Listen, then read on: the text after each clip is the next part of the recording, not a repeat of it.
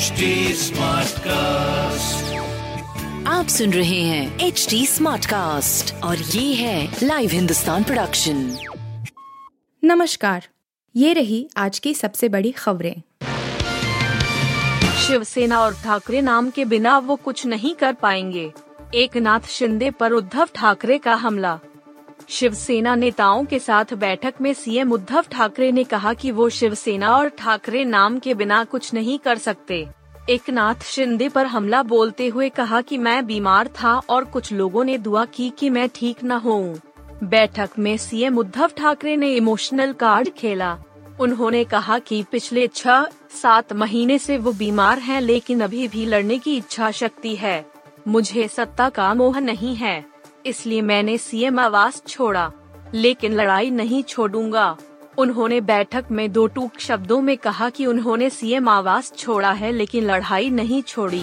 निर्विरोध चुनी जाएंगी द्रौपदी मुर्मू, समर्थन के लिए सोनिया गांधी, ममता बनर्जी और शरद पवार से की बात। एनडीए की राष्ट्रपति पद की उम्मीदवार द्रौपदी मुर्मू ने कांग्रेस की अंतरिम अध्यक्ष सोनिया गांधी, पश्चिम बंगाल की सीएम ममता बनर्जी और एनसीपी प्रमुख शरद पवार से बात की है।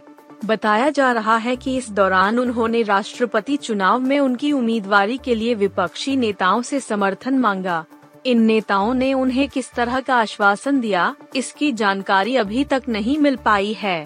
हालांकि इस बीच यह चर्चा शुरू हो गई है कि क्या द्रौपदी मुर्मू राष्ट्रपति पद के लिए निर्विरोध ही चुन ली जाएंगी। इल्हान उमर, जिन्होंने अमेरिकी संसद में भारत विरोधी प्रस्ताव पेश किया। अमेरिकी सांसद इल्हान उमर ने भारत द्वारा किए जा रहे मानवाधिकारों के उल्लंघन की निंदा करने के लिए एक अमेरिकी संसद में प्रस्ताव पेश किया है।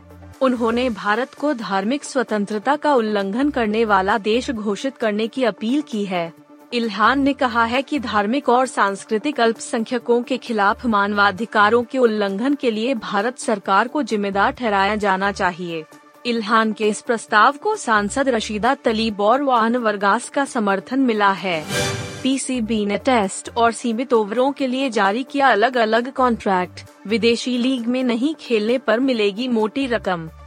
पाकिस्तान क्रिकेट बोर्ड पीसीबी ने शुक्रवार को अपने खिलाड़ियों के लिए टेस्ट और सीमित ओवरों के अलग अलग सेंट्रल कॉन्ट्रैक्ट की घोषणा की, जिसमें धनराशि बढ़ाई गई है, लेकिन वह अपने शीर्ष खिलाड़ियों को विदेशी लीग में खेलने से रोकने की कोशिश करेगा, जिसके लिए वह अतिरिक्त भुगतान करने को भी तैयार है। शमशेरा ट्रेंड करने लगा, बॉयकॉट बॉलीवुड, यूजर्स बोले हीरो का कोई धर्म नहीं लेकिन विलेन हिंदू है। रणबीर कपूर की बहुप्रतीक्षित फिल्म शमशेरा का ट्रेलर रिलीज कर दिया गया है। फिल्म में रणबीर का डबल रोल है। यह पहली बार है जब वो किसी फिल्म में डबल रोल करते दिखेंगे। यशराज बैनर की फिल्म में रणबीर के साथ संजय दत्त और वानी कपूर अहम रोल में हैं। शमशेरा का टीजर आते ही इसे जबरदस्त प्रतिक्रिया मिली थी और केजीएफ से तुलना की गई। ट्रेलर रिलीज के कुछ ही घंटे में इसे लाखों लोगों ने यूट्यूब पर देख लिया है। हालांकि एक बार फिर से ट्विटर पर बॉयकॉट बॉलीवुड ट्रेंड करने लगा।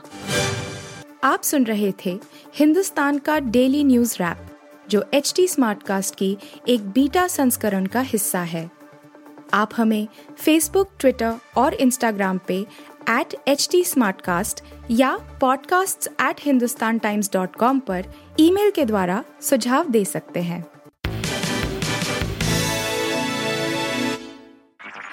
आप सुन रहे हैं एचडी स्मार्टकास्ट और ये था live Hindustan production. HD Smartcast.